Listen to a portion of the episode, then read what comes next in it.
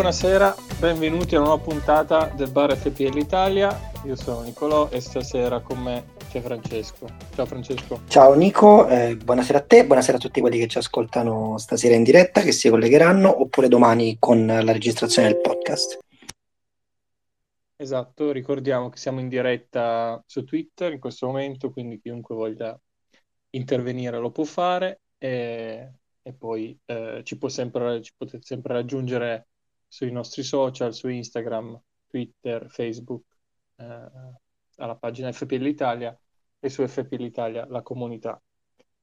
Bene, direi partiamo con gli argomenti di oggi. Allora, oggi ehm, è la prima, prima puntata dopo la fine della prima parte di Premier League. Si è concluso lo scorso weekend eh, l'ultima giornata del 2022 e no, in realtà l'ultima giornata prima della pausa del mondiale, visto che eh, ci saranno ancora partite entro la fine dell'anno in Premier. E ci sono stati dei risultati abbastanza sorprendenti anche l'ultima giornata. Quindi Rivediamo un po' questa giornata, direi di partire dal City, che è stata la prima partita dell'ultima Game Week, eh, ma anche il risultato più clamoroso perché ha perso in casa col, col Brentford 2-1. Ti ha sorpreso questa sconfitta, Francesco? Cosa ne pensi? Allora sì, la sconfitta ha sorpreso me e per una volta mi sento comodo nel dire che potrebbe aver sorpreso un- alcuni milioni di giocatori e assieme a me. Eh, ovviamente sia dal punto di vista di quello che si è visto in campo, cioè eh, dominio City ma Brentford eh, cinico, ma anche insomma propositivo, insomma non solo passivo. E, mh, e poi ha, ha sorpreso appunto eh, il modo in cui Haaland è stato contenuto. Ehm, insomma, sappiamo che il Brentford è una squadra fisica, no? Eh, però devo dire ha veramente portato il suo gioco contro il City a un altro livello e nonostante appunto il City abbia il dominio tecnico, il dominio della partita, probabilmente le solite statistiche spaventose in termini di possesso, però Insomma, è andata così una partita molto emozionante. E dal punto di vista fantasy, ovviamente, ehm, credo che ancora una volta il capitano per la maggiore sia stato Haaland, e poi molti, molti avevano tre asset City, quindi eh, considerando che solo Foden ecco, è tornato al ai punti, per tutti gli altri è stato un po' doloroso, per me è stato doloroso. Ecco. Esatto. Ah, per me anche avevo, tra tut- avevo il tridente offensivo, Bernardo Silva, ehm, Foden e Holland. Eh, mi fregavo le mani prima della partita, finita molto male. Ma in generale devo dire, tutte le ultime partite del City ehm, sono state un po' deludenti, almeno per me. Aveva un calendario veramente ottimo, eh, invece ha faticato molto, non ha, non ha fatto grandi goleade, ha vinto a fatica, anche in rimonta eh, per esempio col Fulham, quindi insomma un finale di stagione, di, di, diciamo prima parte di stagione per il City difficile e la pausa probabilmente arriva al momento giusto per loro, mentre non si può dire lo stesso dell'Arsenal che ormai era diventata un, uno schiacciasassi, continuava a vincere. Ha vinto anche il weekend scorso contro Wolverhampton, fuori casa 2-0, Wolverhampton ultimo al momento, e l'Arsenal veramente in grande spolvero, adesso ha 5 punti di vantaggio sul City, e quindi vediamo se probabilmente eh, arriverà il Boxing Day prima in classifica, anzi anche matematicamente, direi, non vorrei sì, matematicamente arriverà il Boxing Day prima Corretto. in classifica, perché la prima giornata è già quella del Boxing Day dopo, dopo il Mondiale. E quindi si sa che solitamente chi arriva prima al Boxing Day poi vince il campionato. Non è successo solo poche volte nella storia, però quando non è successo era coinvolto l'Arsenal, quindi eh, almeno in alcune, quindi chissà che non, eh, che non risucceda di nuovo, non lo auguriamo, però si sa che, che, che, non è detta l'ultima parola, soprattutto perché si arriverà al Boxing Day con meno partite giocate degli altri anni, quindi calendario ancora più in bilico.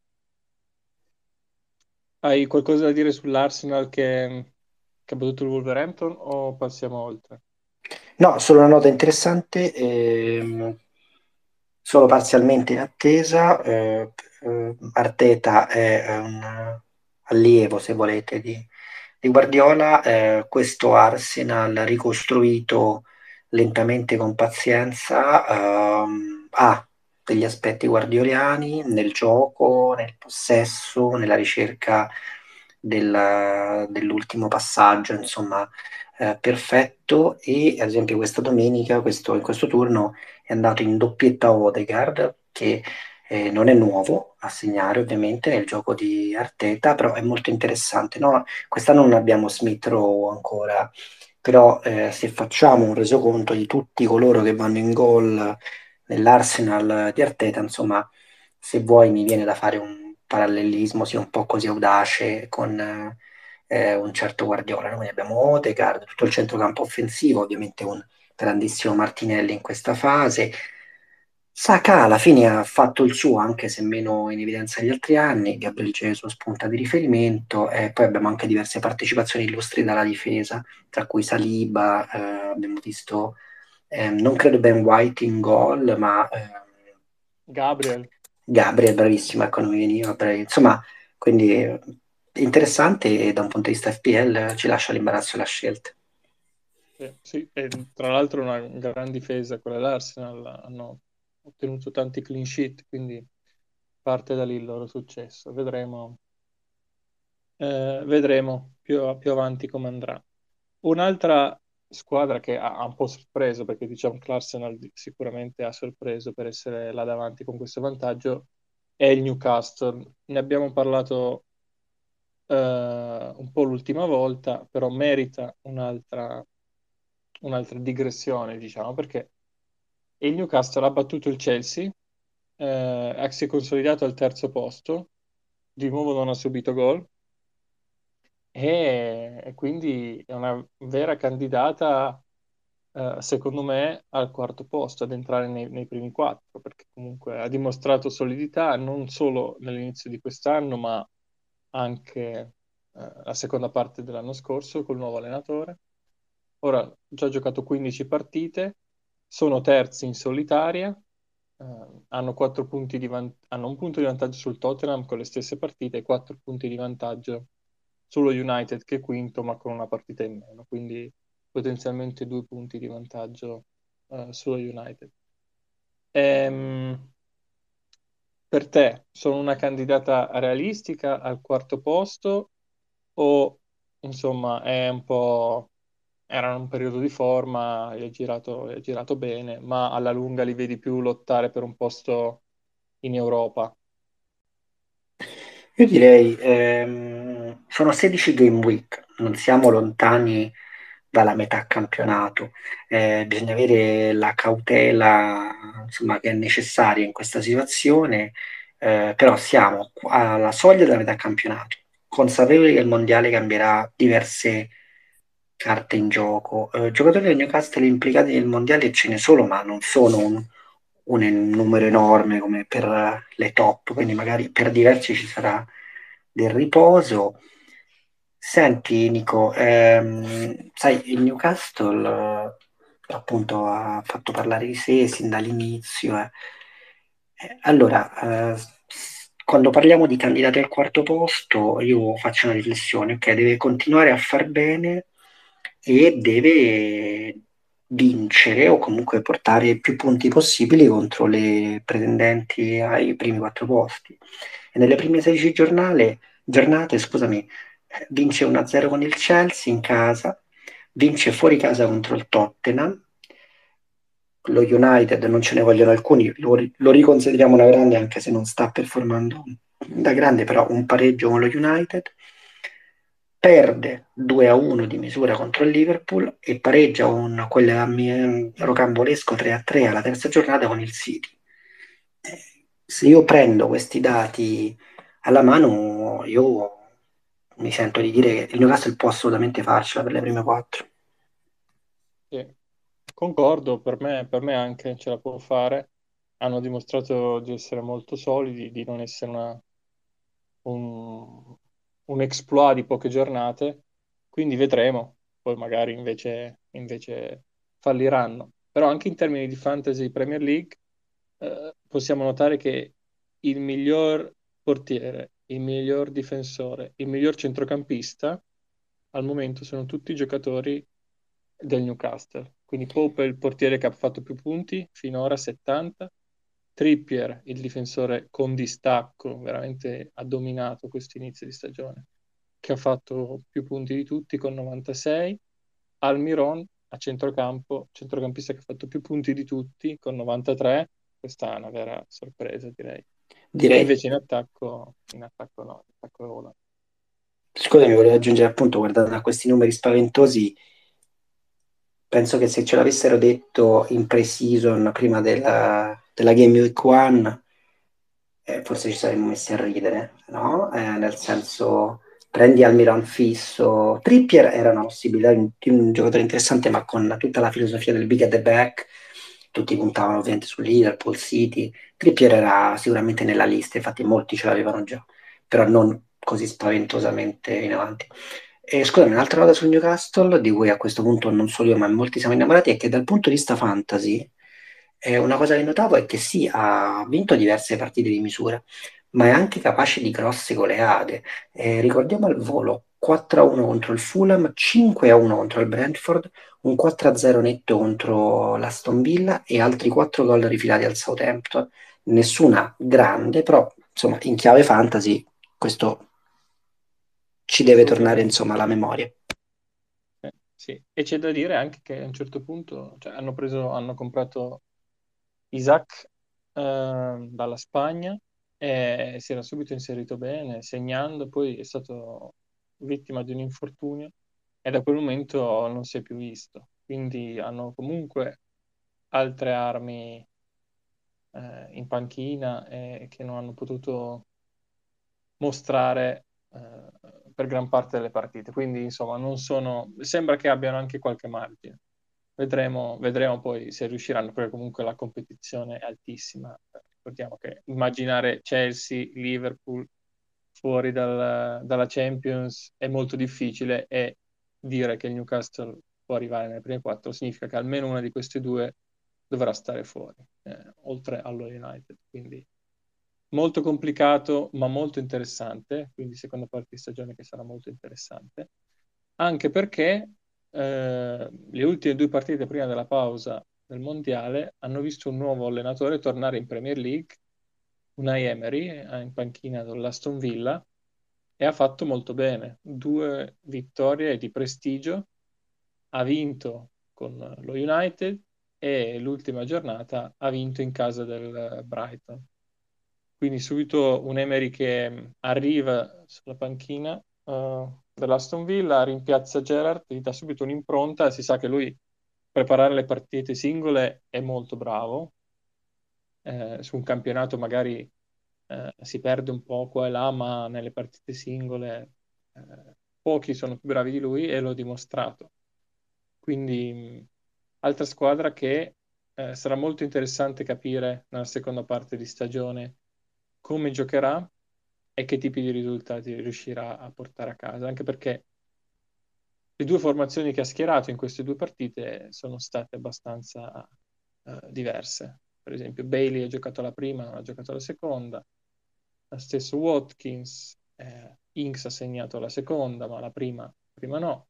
Quindi, insomma, probabilmente la quadra uh, la deve ancora trovare una Emery, però la partenza è sicuramente buona. Vedremo nella seconda parte di stagione se saranno una sorpresa, se riusciranno a, a competere per qualche posizione interessante, visto che finora sono stati abbastanza parcheggiati nella seconda parte di classifica. Sì, le, diciamo la mia nota aggiuntiva su eh, non ho molto da aggiungere in realtà sulla Villa, è solo che appunto potrebbero essere tornati, quindi si ritorna a guardare gli asset della Villa eh, con attenzione anche, no? E tra l'altro, per come hai detto tu, due, due formazioni diverse, modo di giocare diciamo non, so, non ci ha sorpreso eh, però tanti nomi che sono finiti a punti, quindi son, è tornato proprio tutto la Villa della scorsa stagione che funzionava, quindi abbiamo visto dunque Bailey che è terminato, abbiamo visto Watkins, abbiamo visto Ings nuovamente, abbiamo visto Ramsey nuovamente, quindi Digne tornare all'assist, all'assist se non erro, forse anche un gol nella prima uscita allo United, e quindi insomma ecco, eh, bentornati, adesso anche voi ci, ci creano un buon problema per la per il rientro dal mondiale. Sì, sì, assolutamente. Vedremo, vedremo la seconda parte di stagione. Direi che possiamo archiviare ehm, eh, la Premier League per questa, per questa prima parte di puntata e iniziare a dare un'occhiata um, al mondiale che sta per iniziare, uh, magari con un occhio particolare all'Inghilterra, visto che come sappiamo l'Italia non c'è, eh, fo- ci focalizziamo sull'Inghilterra. Diciamo, eh, i convocati ormai eh, li conoscono tutti, ci sono state anche un po' di critiche sul fatto che eh, siano stati lasciati fuori i giocatori della Serie A a favore di giocatori in Premier League che non, non, non stavano performando molto bene. Per esempio, Maguire è stato portato mentre è lasciato hanno lasciato a casa Tomori. Ehm, però mi focalizzerei un po' sul possibile cammino del, uh, dell'Inghilterra uh, al mondiale, visto che hanno un girone interessante, sulla carta tra i più semplici, perché non hanno nessun'altra big eh, degna di questo nome nel girone. Eh, sono nel girone col Galles, con eh, gli USA e con l'Iran quindi sulla carta sono assolutamente più forti. E eh, nel caso dovessero vincere il girone, andrebbero ad affrontare la seconda del girone A, che è quella con Olanda, Senegal, Ecuador e Qatar. Quindi immaginando un'Olanda che vince il suo girone, che anche lì sulla carta è, è la più forte, anche se poi il Senegal comunque è una squadra, è una squadra molto insidiosa anche se notizia dell'ultima ora che Mané non farà parte della, della Coppa del Mondo, quindi perdono la loro stella. Quindi immaginando uh, Inghilterra prima nel, nel, proprio girone affronterà una tra Senegal, Ecuador e Qatar, chi arriva seconda tra queste, immaginando l'Olanda prima. E significa che l'Inghilterra ha un girone abbordabile e eventualmente anche un ottavo abbordabile. D'altro canto, però, l'Inghilterra, ce la ricordiamo nel girone di Nations League con l'Italia, non ha mai vinto una partita. Molto, una nazione molto fuori forma, eh, che è abbastanza strano perché veniva da un europeo in cui comunque ha raggiunto la finale, dopo il quale però ha inanellato molte prestazioni negative e quindi arriva al mondiale non nella forma migliore. Per cui sarà interessante secondo me, perché sulla carta, come detto, sono strafavoriti per vincere il girone, ma essendo così in uno stato un po', un po deficitario per loro, non mi sorprenderei invece se ci fosse qualche pareggio a sorpresa o magari anche una sconfitta con, con gli USA, per esempio, che è sicuramente una partita molto sentita. E quindi direi primo posto comunque loro sono i favoriti, però vedremo, vedremo che cammino faranno. Sulla carta, come detto, è un cammino che fino ai quarti può essere molto molto comodo, soprattutto rispetto a quello di, di altre nazioni che hanno gruppi più complicati. Penso per esempio a Spagna e Germania che sono in gruppo insieme, ma anche Belgio e Croazia, o il Brasile che magari ha un gruppo più facile, ma poi dovrà incontrare verosimilmente una tra Portogallo e Uruguay agli ottavi, quindi insomma è, è una strada molto, molto interessante quella dell'Inghilterra. Tu cosa, cosa ne pensi? Hai già un'idea, hai dato un'occhiata Francesco o, o pensi che sia ancora presto per sbilanciarsi? Guarda, ehm, ci sono, di, ad esempio io eh, sto cominciando a informarmi sul mondiale e questa notizia di Mané eh, me la dai tu, eh, quindi eh, vedi, eh, già questo secondo me in una squadra come il Senegal ridimensiona molto le aspettative. Io eh, tra me e me eh, pensavo appunto quello che hai detto tu, un, un, un Olanda-Senegal come prima seconda, mi sono il Senegal senza Mané non è una brutta squadra, ma perde t- tantissimo.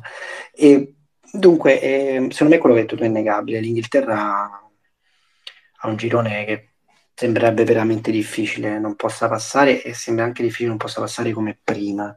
Ehm, e anche il primo turno a questo punto sembra, sembra piuttosto interessante. E, ehm, da lì anche, ti dico la verità, ehm, anche se a sbilanciarsi ulteriormente, fino, diciamo, fino al, al, ai sedicesimi non credo che quello che tu hai detto sia abbastanza realistico, insomma ce lo si possa aspettare. Anche provando a guardare un po' più avanti, ehm, l'Inghilterra eh, dovrebbe trovarsi eh, di fronte, si potrebbe trovare di fronte, io credo, um, l'Olanda al giro successivo.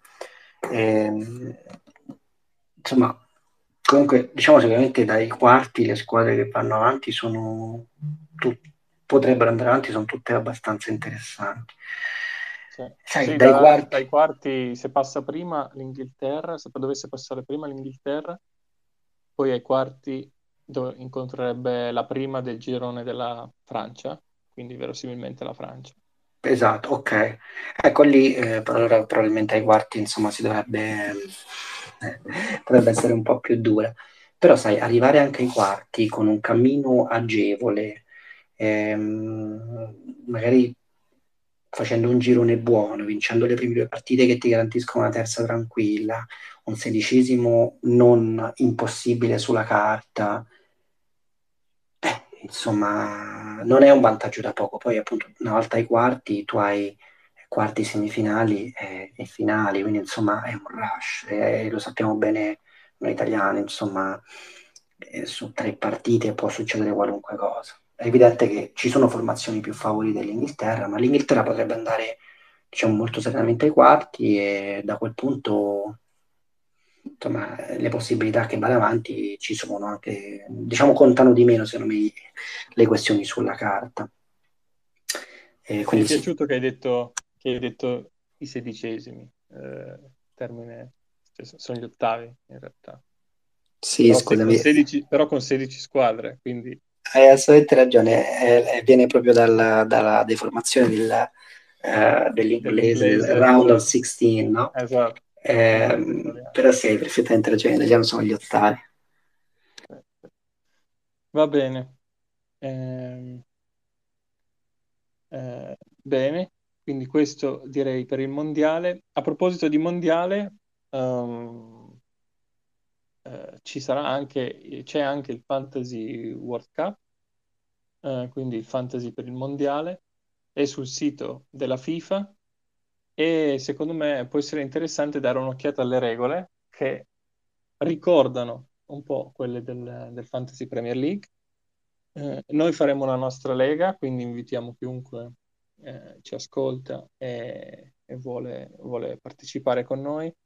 Eh, metteremo il link eh, per entrare nella lega, eh, assolutamente senza impegno, giusto per, per divertirci. E eh, dando un'occhiata alle regole, allora si schierano sempre 15 giocatori come nel Fantasy Premier League. Mm, il sistema di punteggi è simile, ma leggermente diverso. Quindi, per esempio, i punteggi per il clean sheet sono leggermente diversi. Anche per il gol subito, per esempio, il primo gol subito per un difensore non, non toglie punti, poi invece i successivi sì. Eh, e non c'è il bonus system point, quello della Premier League, ma danno un punto ogni, ogni tre, tre tackle. Eh, insomma, è, è- è simile ma, ma non uguale. Quindi vi invitiamo, se partecipate, ovviamente sempre a leggere molto bene il regolamento, anche perché eh, ci sono delle regole ovviamente un po' particolari sui trasferimenti in base alla fase dei gironi in cui si è e alla fase di eliminazione diretta, quindi gironi due cambi ciascuno per ogni giornata, eh, poi cambi illimitati prima degli ottavi, ma poi successivamente numero di cambi liberi a crescere eh, per ogni turno di eliminazione. E la cosa, secondo me, più interessante è quella eh, sia del capitano che della formazione in sé, perché la particolarità rispetto al fantacalcio standard conosciamo noi, il Fantasy Premier League, una volta schierato l'11 di partenza, visto che sappiamo che il primo turno comprende tutte le partite, del, le prime partite di ogni girone che si sviluppano su 4-5 giorni, si possono schierare prima i giocatori che giocano prima e poi sostituirli eh, manualmente con i giocatori che sono in panchina ma che devono ancora giocare. Quindi, in, te- in linea teorica, uno può schierare un giocatore del Qatar che gioca la prima partita uh, domenica e poi tenere in panchina Messi che gioca successivamente e una volta visto il punteggio del giocatore qatariota uh, cambiarlo e, mettere, e sostituire con Messi quindi cambiarlo con giocatori che devono ancora giocare. Quindi questo si può fare solo con giocatori che devono ancora giocare. Ovviamente se uno mette in panchina un giocatore e questo già gioca, poi non, non può più rimetterlo in campo. E la stessa cosa si può fare col capitano, quindi eh, conviene capitanare non un giocatore che gioca l'ultima partita del, del primo turno, ma eh, un giocatore che gioca tra le prime partite e poi perché questo si può sostituire e quindi si può passare la fascia di capitano a un giocatore che giocherà uh, successivamente. Um, questo secondo me è interessante, ne parlavamo un po' anche nella nostra chat interna, uh, pensando a come sarebbe uh, se almeno la regola del capitano, magari non quella delle sostituzioni manuali, mh, mm, ma quella del capitano si potesse trasportare sul Fantasy Premier League. Tu saresti a favore, Francesco, di questa possibilità di cambiare il capitano in corsa o pensi che tanto non cambierebbe, non cambierebbe un granché? Allora, guarda, ehm, io eh, difficile, dov- dovrei ragionarci un po', però quello che posso dirti è che come eh, sentimenti rispetto al Fantasy Premier ehm, ce li ho misti da, da qualche anno. Ehm, allora, da una parte io sono, non vedo l'ora che, eh, non so se, come dire, se la federazione o comunque chi sta dietro il Fantasy Premier eh, dia una, un segnale di innovazione sul gioco, perché come abbiamo analizzato quest'anno in tantissimi bar, come abbiamo visto sui post, nelle interazioni, ehm, il numero incredibile, oltre 10 milioni di giocatori che, che c'è oggi, fa sì che la natura del gioco sia cambiata tantissimo ok? E quindi secondo me, ma l'abbiamo conversato qui al bar con diversi anche dei nostri ospiti, eh, un po' di innovazione ci va. Una di quelle che a me sembrano più interessanti, ad esempio, è quella che si è discussa, penso anche tra le prime, alle primissime giornate, no?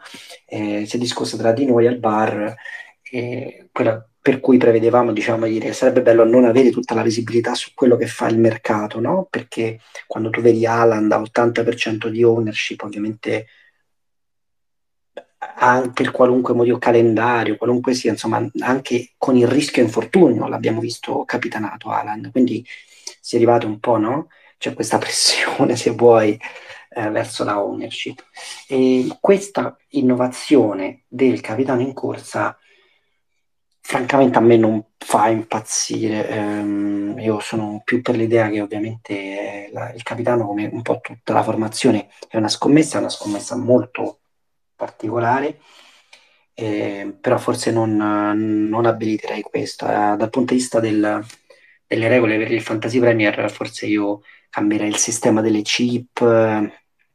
Ehm, forse introdurrei se possibile una nuova chip, ecco magari ridurrei la visibilità su quello che fa il mercato, sulle transazioni, ehm, però forse questo è il capitano in corsa non, diciamo al, al, momento non mi convince, però come hai detto tu mi divertirò a giocare alla nostra lega eh, di FPL Italia per il mondiale e sperimentarla, vediamo com'è.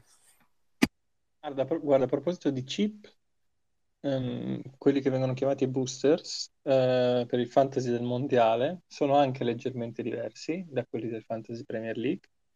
Um, al di là della wildcard che tutti conosciamo, ce ne sono altri due. Uno è il dodicesimo uomo, si chiama così, e permette eh, in una partita che si vuole di, in una diciamo giornata, game week che si vuole, eh, prendere un dodicesimo uomo a scelta, cioè completamente indipendente dal budget e dalle restrizioni eh, dei team, perché altrimenti non si possono prendere, come c'è scritto nel regolamento, più di un tot di giocatori della stessa squadra, ma se si gioca il booster del dodicesimo uomo, si può prendere come dodicesimo uomo chiunque.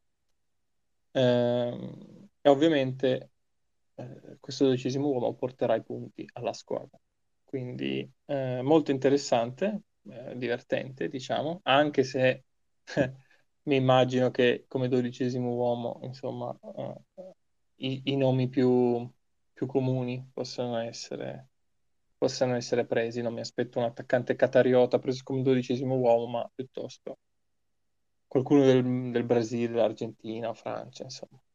Vedremo. E l'altro booster um, che mi piace di più è l'avrei tante volte voluto avere nel, Fantasy Premier League perché tante volte ho sbagliato capitano è il Power Captain eh, che permette eh, di eh, ehm, raddoppiare i punti quindi usufruire del bonus capitano eh, facendo raddoppiare i punti al giocatore che della, dei, dei 15 giocatori della rosa prende più punti di tutti Ehm, quindi se uno sbaglia a scegliere il capitano, può giocare questa, questo booster e automaticamente eh, verrà reso capitano il giocatore che ha fatto più punti quella giornata. Quindi se banalmente si mette capitano Mbappé e fa zero e la Francia gioca l'ultima giornata, quindi non c'è più la possibilità di cambiare il capitano con qualcuno che ha giocato prima, mentre un difensore della Francia che si è schierato ha fatto due gol, quindi fa molti più punti. Eh, usando questo booster eh, eh, si può evitare di avere come capitano un punteggio che fa zero, ma invece un punteggio molto più alto. E ripensando alla mia storia su FPL, in cui ogni tanto ho veramente cannato malamente il capitano, eh, mi avrebbe fatto molto molto comodo.